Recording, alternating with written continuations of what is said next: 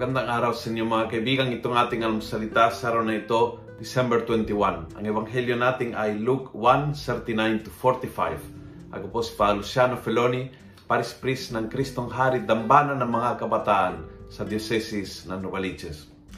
Sabi ng Ebanghelyo, sabi ni Elizabeth, The moment your greeting sounded in my ears, the baby within me suddenly leapt for joy. Ganyan po, pag ang Panginoon ay pumasok sa ating tainga lang, ay talagang buong katawan natin, buong pakatao natin ay napupuno ng ligaya, napupuno ng saya.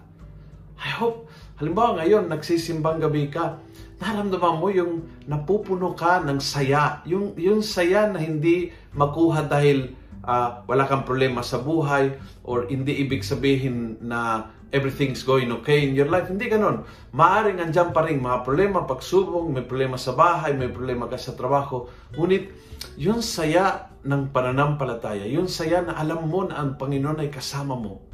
At kasama mo hindi na in a general sense, kundi kasama mo talaga. As in, right inside you. Uh, hindi ka pababayaan. You are super important and uh, He is with you. Yun, yun ang point ng Christmas. He is Emmanuel, ang Diyos na kasama natin. And so, hindi po pwede na tayo ay uh, marinig itong mga bagay na ito at hindi po na-touch ang ating puso. Yun po yung nangyari kay Elizabeth. Talagang narinig niya at buong pagkatao niya, pati pagkatao ni Juan Bautista na nasa sinapupunan pala, ay tumalong ng tuwa. And yun ang invitation ko para sa iyo. Makinig, hayaan mo na ang salita ng Diyos today papasok, hindi yung paakyat, kundi pababa. No? Will not go to your brain and say, oh, that's a nice idea. That's an interesting take. Do not uh, intellectualize the Word of God Huwag mong papuntahin sa brain yung Word of God. Let it come straight to the heart and make you jump for joy. Yes, andyan pa rin. Problema, pagsubog.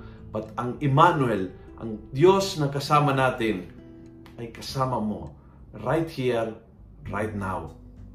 Kung nagustuhan mo ang video ito, please pass it on. Punuin natin ang good news ang social media. Gawin natin viral, araw-araw ang salita ng Diyos. God bless.